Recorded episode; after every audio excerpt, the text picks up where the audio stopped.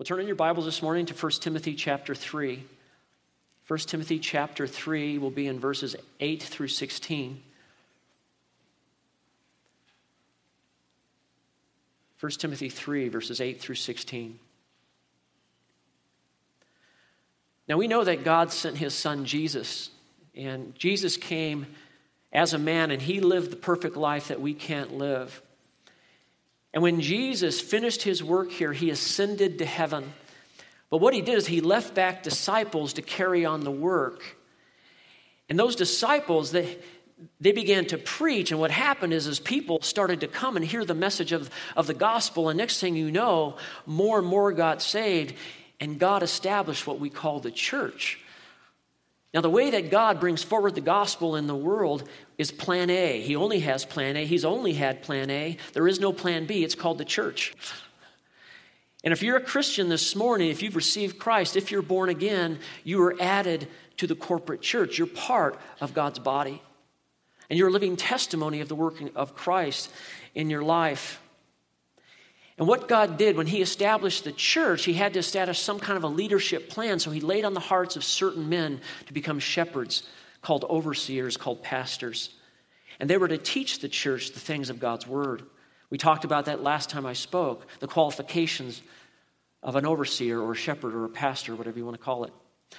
Well, today, Paul the Apostle is going to talk about the qualifications of a deacon. Because the works or ministry are many. And you need many hands doing the works of ministry. So, in the section this morning, Paul is going to bring forward what is it to be a deacon in the church? Now, if you remember, Paul, so with, with Timothy, almost 16 years or more on the mission field, and as he went along, they planted churches, and one of those churches was a church in Ephesus. Paul, on a second missionary journey, most people feel that it was probably Priscilla and Aquila that started that church that he left them there. And then he came back on his third missionary journey and he had Timothy with him. He spent about three years in Ephesus ministering to the people. Then Paul takes off to Macedonia. He leaves Timothy there as the pastor. There were some problems in the church, if you remember. There were some false teachers that came in, they were teaching false doctrine. And so, what Paul does, he writes this letter to Timothy, and what he wants to do is explain how do you lead a church? How do you, what, how do, you do this thing called church?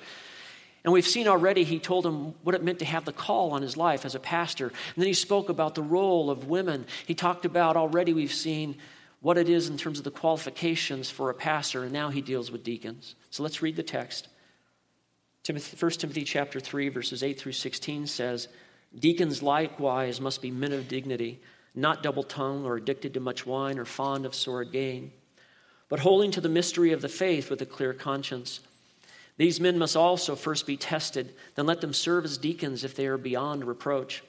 Women must likewise be dignified, not malicious gossips, but temperate, faithful in all things.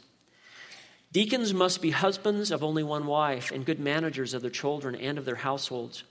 For those who have served well as deacons obtain for themselves a high standing and in great confidence in the faith that is in Christ Jesus. I am writing these things to you, hoping to come to you before long. But in case I'm delayed, I write so that you will know how one ought to conduct himself in the household of God, which is the church of the living God, the pillar and the support of truth. By common confession, great is the mystery of godliness. He who was revealed in the flesh was vindicated in the spirit, seen by angels, proclaimed among nations, believed on in the world, taken up in glory.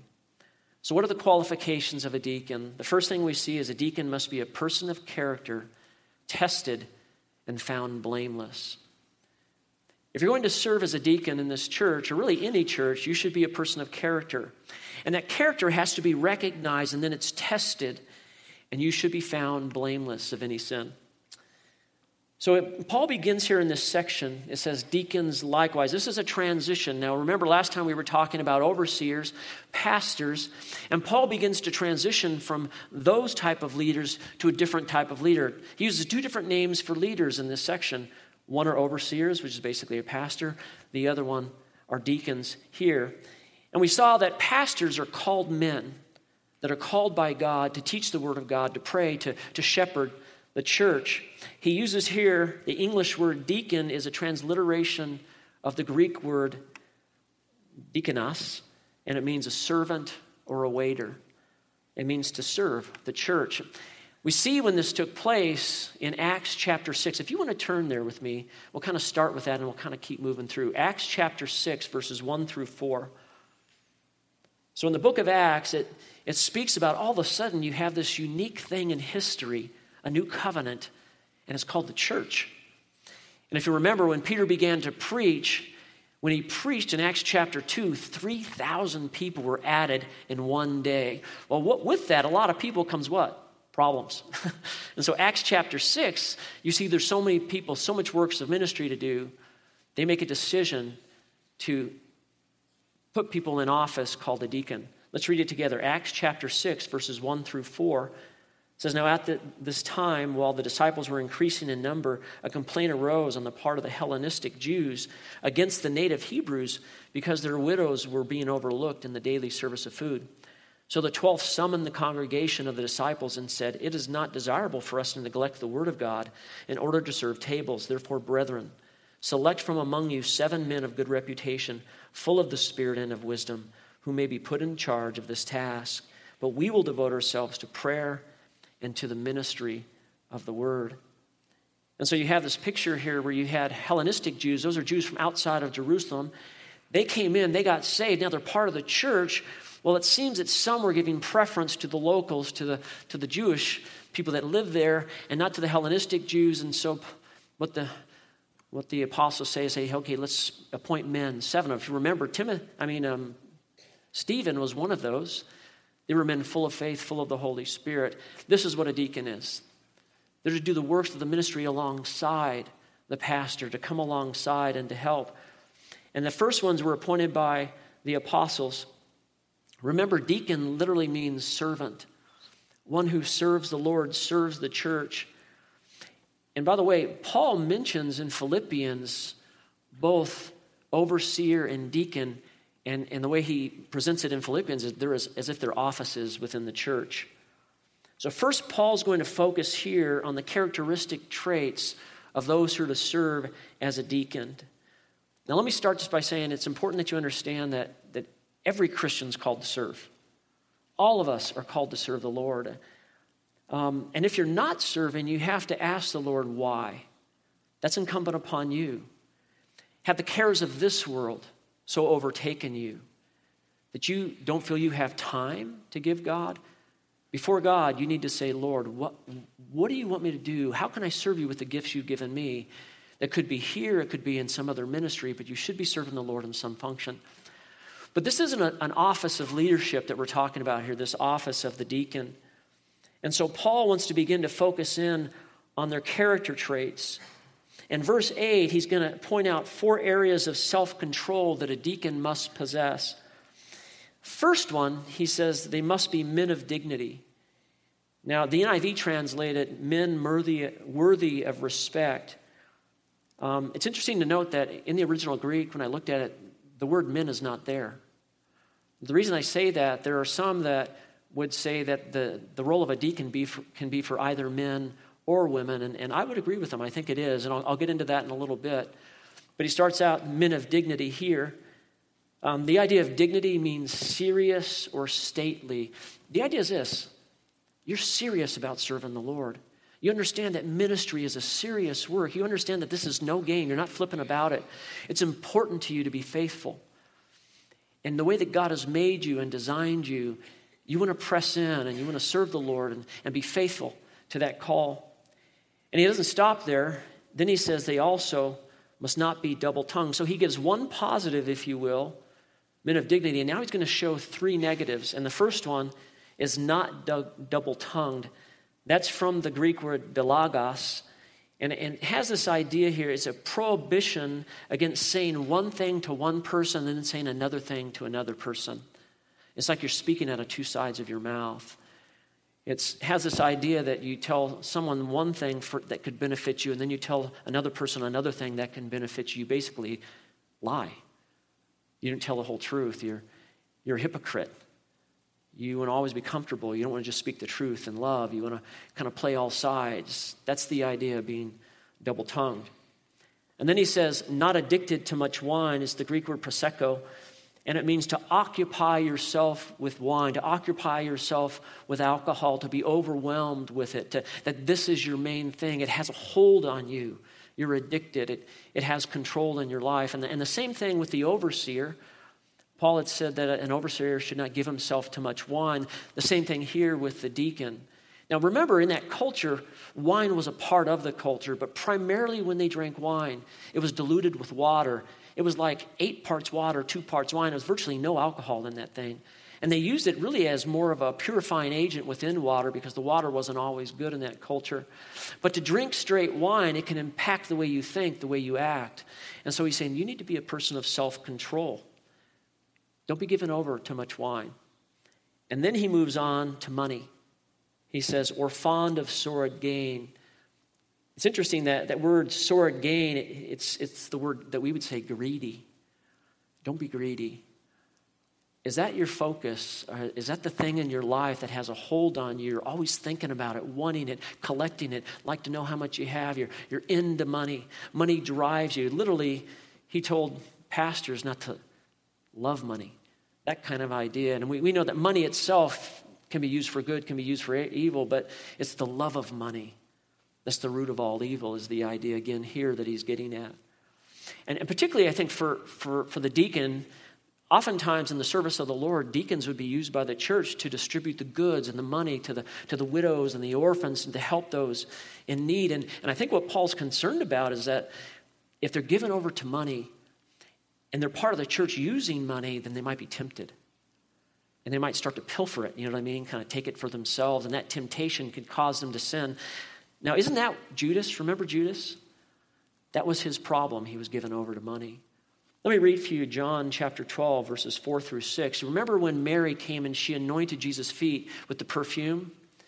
This is that situation here. In John 12, 4 through 6 says, But Judas Iscariot, one of his disciples who was intending to betray him, said, Why was this perfume not sold for 300 denarii and given to the poor? Now he said this not because he was concerned about the poor but because he was a thief, as he had hold of the money box and he used to pilfer it and, and get out of it what was put into it. So Paul's saying here, be careful. Do you have a heart that's given over to money? Don't, don't be fond of sordid gain. So these four character traits are what you look for in a deacon. They don't love money, they don't drink much wine, he doesn't speak dishonestly, but he's serious about serving the Lord. And so Paul up front deals with their character, and now he's going to start speaking about their spiritual life, the health of them spiritually. Look at verse 9. He says, But holding to the mystery of faith with a clear conscience. He says, holding to the mystery of faith, that word mystery is mysterion. And it always speaks about, when you hear that mystery of the faith, he's talking about what was mysterious in the Old Testament now is made clear in the New Testament. And what he's saying is the deacon is somebody that's given over to New Testament teaching, given over to New Testament doctrine, theology. That the deacon, the person who wants to serve in that particular office, they know their Bible well. And they live by it. And, and they, they understand the Word of God. And when, when you read Paul, particularly in, in 1st and 2nd Timothy, he makes a really big deal about sound doctrine. That's this idea He's saying if, if you're a deacon, and think about this church at that time, there were, there were false prophets in the church and they were teaching false doctrine. And so again, he's saying you need to know the mystery. What that means is you need to know the mystery, which is the gospel message, what's been made clear in the New Testament message. Everything that the apostles taught, you need to know that. You need to know sound doctrine. Matter of fact, he says this in 1 Timothy chapter 1, verse 3 and 4. He says, As I urged you when I went into Macedonia, stay there in Ephesus so that you may command certain men not to teach false doctrine any, any longer, nor to devote themselves to myths and endless genealogies. These promote controversies rather than God's word, which is of faith. He says in 2 Timothy 4 3, For the time will come when they will not endure sound doctrine, but they want to have their ears tickled, and they will accumulate for themselves teachers in accordance with their own desires. He's saying, You being a deacon, you know sound doctrine and you teach sound doctrine. You be firm in that. But not just that, he says, but with, look, a clear conscience. So you don't just teach it, you live it. That's the idea. You know the Word of God, you obey the Word of God. that doctrine that you're teaching others, it's impacting your own heart. That theology that you're explaining to people, you know it so well and you're trying to live it also. There's no perfection here. I'm not talking perfection, but I'm talking a seriousness about the Word of God. And the person that you would look for in, that, that would serve as a deacon is somebody that loves the Lord, serves the Lord, trusts God's Word, and lives out God's Word. They have a clear conscience. That means that there's, there's nothing that's held against them. Um, and the idea that the more theology you know, the more doctrine you know, the clearer your conscience can be because you understand the Word of God and you can actually live it out and begin to honor God with your life. There's no doubts because you're just living it out. There's no guilt on you because you've already confessed your sin. And, and, and yes, 1 John 1 9, we, we go to Him and He's faithful and just to forgive us. We keep what I call a short account with God because it's led and directed by the Word of God. So the person that Paul would say would be a deacon they're men of dignity. That means worthy of respect. They're not double tongued. They're not speaking out of both sides of their mouth. They're not addicted to much wine. They're not in love with money. Um, they hold fast to God's word with a clear conscience. So when you see a person like this, you say, okay, that, that person seems to have all those qualities. But then he says here, he says, but they must first be tested. Look at verse 10. It says, These men must also first be tested and then let them serve as deacons if they are beyond reproach. So he's saying, hey, when you see someone with these character traits, when you see someone that, that has a sensitive conscience to the Word of God, when you see someone who's being faithful in these ways, you say, watch them, test them, give them a period of time. Let's see how they live their life. There's a testing period. It's interesting, this is in the present passive tense. Now, what that means is that there's a time period that you'd want to watch somebody and say, you know, these guys are faithful. And then you put them in office as a deacon and they're serving officially in the church. But the present passive mean that it continues on. You don't stop testing them, that they're continued to live this way. You don't just make them a, deacon and say, okay, later, hope you, you act the right way. No, it's you watch them still. There's, a, there's an ongoing testing before the Lord. And he says, so that they are beyond reproach. I like the way the NIV puts this it says they, they must first be tested, and then if there is nothing against them, let them serve as deacons. That's the idea. There's nothing against them. That word reproach is, is, would mean blameless. Um, it, ha- it has a lot to do with moral purity, this idea that there's nothing that somebody can, somebody can bring against them in, in a moral way. But it also has to do with integrity issues and truthfulness these kind of things. They're, they're blameless. There's nobody that can bring a reproach on them, on their family, or on the church because of their actions. We saw the same thing in 1 Timothy chapter 1, verse 2, when he's speaking about the overseer. He said, An overseer then must be above reproach. You're saying, okay, so the overseer's above reproach and a deacon's above reproach. So what's the difference? All the character qualities should be the same for the overseer and the deacon. The only difference is the role of teaching and the gift of teaching for that man that's called out by God to have that role as a shepherd and overseer of the church. But all the character issues, they should be the same. So, just like the overseer, a deacon must be godly. They must have personal character. They must have a strong spiritual life. They must be morally pure.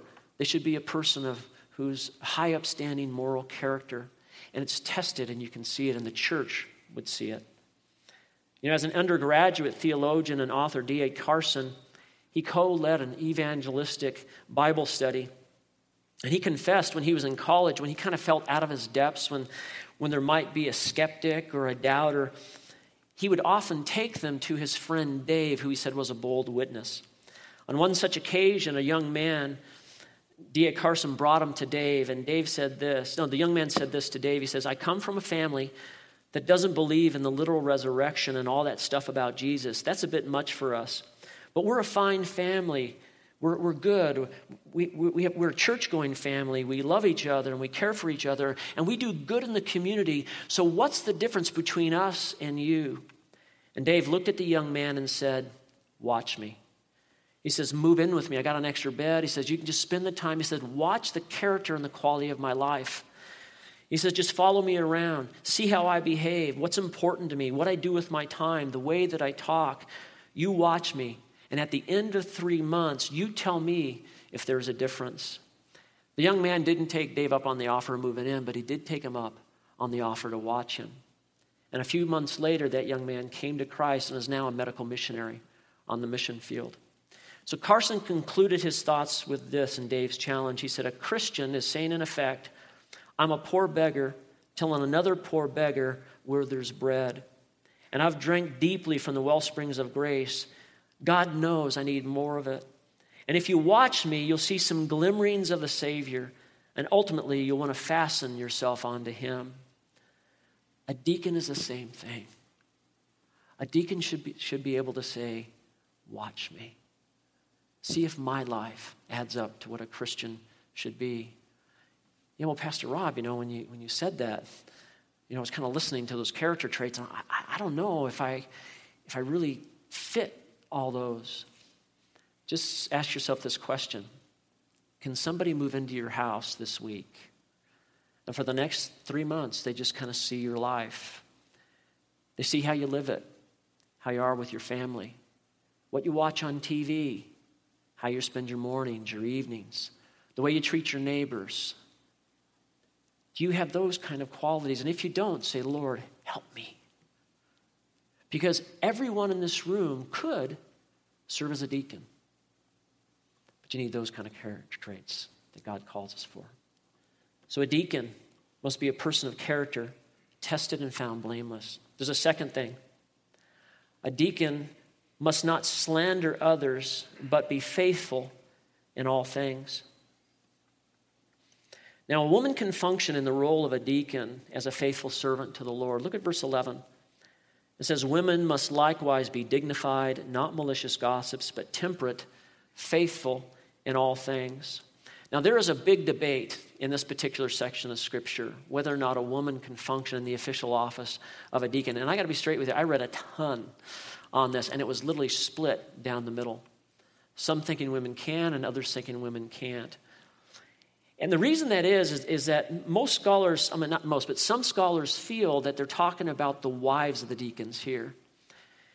But there's a, there's a problem with that because when you look at the original Greek, there, there's not really a, a, word in the Greek for the wives of the deacons. The, the, the word he uses here is guneikos, and it just means woman. And he also here, he doesn't say their woman, relating them to the, de- the men deacons he was just talking about. He just says likewise women. So we have to ask the question here this morning is what women is he talking about? And I think, as I looked through it, I, came up with five reasons why I think women can officially serve as deacons, and I'll share my ideas with you. I think the simple answer first is the best translation here is simply women, uh, because the translation of the word itself is in the Greek. And so, first, if it's wives that he meant here, there should have been a positive pronoun that said they're women. There's not. Or there could have been, um, let's see here, it could have been an article that would be used in the possessive case, and there's not. It simply just says likewise women. So I think in that sense, the best way to say it is read it in plain text, it just means women. Second, why would there be qualifications for the wives of deacons and no qualifications for the wives of elders? Which I think would have a more prominent place in the church and would be more visible. But Paul says nothing about the wives of the elders. Why does he all of a sudden shift and say something about the deacons he doesn't? I think he's just talking about women who serve as deacons. Third, the word likewise is showing a change in thought. And I think that change in thought, I'm talking about men deacons, and now I'm talking about women deacons. Fourth, in Romans 16:1, it seems to indicate that Phoebe held the role of a deacon in the church. Romans 16:1 says, I commend to you our sister Phoebe, who is a deaconess or servant of the church, which is in Thyatira. Now, Paul never uses the word deaconess. The reason is the word deaconess wasn't in Koine Greek at that time. And whenever they spoke, both men and women, it was always referred to in the masculine, a deaconess. And so later on, the word deaconessa came into be, but this is after this first century Greek here. And fifth, there's clear evidence that the early church had women serving as deacons, at least by AD 120. There's a letter written by Pliny to the Emperor Trajan that indicates he tortured two Christian women and he called them ministrae, which is the Latin for deaconess. And then also Clement and Origen in the second century, both related to, to women serving as deacons in the church. And so, with all those things, I think women can serve in the official role as a deacon. And so, what Paul says, what he says about men, he begins to say about women. And he says the first thing is that women should be dignified. Now, this is the same word that he used in verse 8 this idea about being serious about the ministry, serious about serving the Lord, serious about how your life looks to others, and giving yourself over in service. And then he says, and not malicious gossips. That's diabolos, and that means accuser or slanderer. Um, it often is used to describe Satan. The idea here is, is you need to control your tongue. What you say matters. It's the idea of gossip, speaking behind someone's back, accusing them of something but having no basis for that accusation. It's gossip. This is what Proverbs 11:13 says, "He who goes about as a gossip reveals secrets, but he who is trustworthy, he conceals a matter." So somebody who would be considered a, a deacon in the church is somebody that wouldn't do that, wouldn't speak behind someone's back. Also temperate, Paul again talks about wine here. He's talking about drinking. Basically, a teetotaler is the idea. They don't drink much wine. Again, not giving over to drink. They're in self control. They understand that if they go there, they're disqualified. And then faithful in all things. This means that there are women who are trustworthy in all that they did. And, you know, when I think of our church, and although we, we don't use the words so much here, overseer and deacon, those official titles, I see in this church that there are, are women very faithful that actually would fulfill this role as a deacon. We have women that give themselves over to help and serve the body. We have women here that care for the poor, they minister to the sick, they provide meals for families. They assist people in need, they counsel other women. We have women that, that do regular hospital visits. We have women that go to people's homes and help out. We have women discipling other women, women teaching other women. We have women who teach the children. And I would say, just like this, that they're faithful in all things, and we're blessed as a church. In his book, The Pastor, Eugene Peterson, he described um, his wife, what her understanding is of a woman in leadership. Listen to what her, her name is Jan. This is what Jan said. She said, Being a woman leader is a way of life. It means participation in the intricate web of hospitality, living at the intersection of human need and God's grace, inhabiting a community where men and women who don't fit are welcomed, where neglected children are noticed, where stories of Jesus are told, and people who have no stories find that they do have stories, stories that are part of Jesus' story. Being a woman leader places me strategically, yet unobtrusively, at a heavily trafficked intersection between heaven and earth. That is so true. And you might be saying, well, well, Pastor Rob, does that mean that if a woman can be a deacon, that then she can also then eventually lead the church as an elder and teach? No. If you remember from our study two weeks ago, that particular role as an overseer or pastor to shepherd the, God's flock has been designated by God for certain men called to lead in that way. And if you struggle with that or you don't quite understand that, the message is online if you want to listen to it, and there might even be a couple back in, in the lobby. So a deacon must not slander others, but be faithful in all things. A deacon must be a person of character, tested and found blameless. And then he gives a third one here. A deacon must manage your household well and serve with confidence. Deacons will be someone that you could look at their home life, the way that they manage their family, the way that they treat their wives and their kids, and you say, wow, it's honorable. They're honoring the Lord by their actions. Look at verses 12 and 13. Deacons must be husbands of only one wife and good managers of their children and of their households. For those who have served well as deacons obtain for themselves a high standing and great confidence in the faith that is in Christ Jesus. So he begins off with deacons must be husbands of only one wife. So Paul then shifts from women back to men here. And he begins to focus on the home life of the deacon. Now, if you remember, he spoke about the overseers that they needed to manage their household well. And again, I think this area is, is about moral purity. Paul is focusing uh, on a person who's in leadership position that they must be morally pure, faithful is the idea. Now, he's not saying that to be a deacon you must be married. Um, you can be single, but the idea is still the same. You can be married or single, but still it's morally pure. So remember, the qualification was especially important there in Ephesus. Ephesus, you had the goddess Diana. It was temple worship, and they had temple prostitutes. And so I think many of the men that served during that time that may have, they may have come from that. And Paul is saying that was then, that is not now. You may have participated then, you better not be participating in that now. You need to be faithful, the husband of one wife. That's the idea. And then he says, good managers of your household and of your children. I think that's stewardship. I, I, think he's talking about that you, you're a good steward of the resources that God has given you. You're, you're faithful to care and provide for your family. You oversee their care. You're concerned for them. You're a hard and diligent worker. You're somebody who's focused and, and you, you, you love them as Christ loved the church. That's the idea. You manage your household well because if you can manage your household well, then that's a good indication that you can also manage the church well, the family of God. And he says, then manage your children now, 1 Timothy 3 4, talking about the pastor, says that the pastor should have his children under control with all dignity. And so I think that what he's saying is there's a similarity also here with the deacon. And I think there's a similarity between being a dad and, and being involved in church leadership. You want to see those under your care come to know Christ, and your first priority is to live it out before them and, and then to instruct them in the ways of Jesus. And, and the same way in the church. As a dad, you want your kids to say, Wow, my dad actually believes that. And he tells me about it and he lives it. Same thing in the church.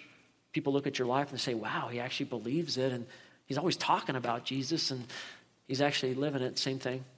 I think that's the idea that he has here.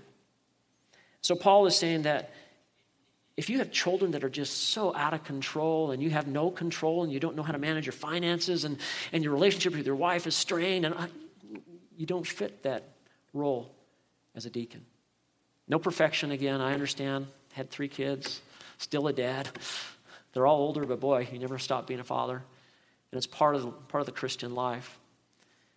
But what Paul does then, and then he begins to, to shift here, because this idea about the family is a testing ground for the, the qualities of both a pastor and a deacon. And then he says this he says, For those who have served well as deacon, they obtain for themselves a high standing and great confidence in the faith that is in Christ Jesus. There's two rewards for those that, that get to serve in this function. The first one, he says, they obtain for themselves a high standing. Basically, what that means is they're set apart, they, they stand out from among the crowd. That they'll be recognized in the church as somebody who's faithful that literally you, you could even say they're put on a pedestal. Now, I don't want to say this in pride because that sounds like prideful, but there's a difference in them. And so they'll be recognized and been given the authority to serve that way. But there's a second way. The more you serve God and the more you see God do, it builds in you a great confidence in the faith, doesn't it? And when you start serving the Lord and you start discovering the gifts and you start seeing what God can do, all of a sudden you're confident in Christ. And as a deacon, as, as somebody that would serve the Lord faithfully, particularly how God has made you in your gifts, suddenly there's a, you, you believe that God's going to do something. And as you, you work and, and flow in the way that God works, you see that God uses you and it builds that confidence of faith. I think that's what he means there. You know, in 1933, theologian Karl Barth, he, he, he wrote a letter to a discouraged colleague, Dietrich Bonhoeffer. Now, I don't know if you've ever read any of Dietrich Bonhoeffer's writings. What happened then when he, Dietrich Bonhoeffer was disgusted with his government and the church because they kind of turned away from standing against Nazis. And so he left Germany and he went to England and started serving as a pastor. So Barth says this He said, What is this all about going away to the quietness of pastoral work? At a moment when you are wanted in Germany, and you know well as I do the opposition in Berlin and the opposition in the church in Germany, as the whole stands inwardly on such weak feet, why aren't you there on the watch at every occasion, great and small, trying to save what there is to be saved? One simply cannot become weary now, still less go to England. What in the world do you want to do there? You must now leave all those intellectual flourishes and think only of one thing that you are a German and that the house of your church it's on fire and that you know enough to be able to help them, and you must return to your post by the next ship. Well, Dietrich Bonhoeffer listened, and he did return. And no sooner did he return than he was captured and he was thrown into prison.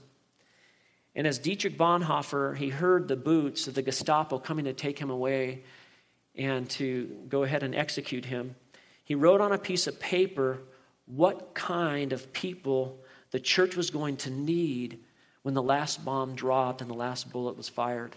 This is what he said. Listen closely. He said, What the church will need, what our century will need, are not people of genius, not brilliant tacticians or strategists, but simple, straightforward, honest men and women who serve. Guys, that's a deacon. Honest men and women who serve. Be faithful to what God is calling you to. Be faithful to serve the Lord. A deacon must manage his household well and serve with confidence. Must be a person of character, tested and found blameless. Must not be a slanderer, but faithful in all things. And there's a last and final one. A deacon must know how to conduct themselves in the church. Your conduct in the body of Christ, it matters. It matters to Christ, but it also matters to those around you, and you have an impact by your life. Look at verses 14 through 16. It says, I am writing these things to you, hoping to come to you before long, but in case I'm delayed, I write, delayed, I write to you so that you will know how one ought to conduct himself in the household of God, which is the church of the living God, the pillar and the support of the truth. By common confession, great is the mystery of godliness. He who was revealed in the flesh was vindicated in the spirit, seen by angels, proclaimed among nations, believed on in the world, taken up in glory. Now, Paul's writing here saying, I'm hoping to come to you soon, and we know that didn't happen. We know from 2 Timothy, Paul ended up in jail, and he ended up dying in prison. But his heart, he's like, I really want to come and be with you. And what he wants Timothy to know is how one is to conduct themselves in the household of God. And the Greek word household is the Greek word oikios. Now, it can just mean house, so it could be, if you will, the building, but we know in the context, three different ways he, he uses that same word, and all three times he's talking about the family. He's talking about the church family. He's talking about you're part of the household, you're, you're part of the family of God, you're, you're children of God. And he said, I want you to know how you're to conduct yourself. And he says, the church, this is really interesting. He says, the church of the living God, the pillar and support of truth. You understand that we don't serve a dead God, it's not some dead religion. We serve a living Lord. Our Lord is resurrected. He's at the right hand of the Father. He is alive, and we proclaim him alive. And it's the pillar and the support of the truth.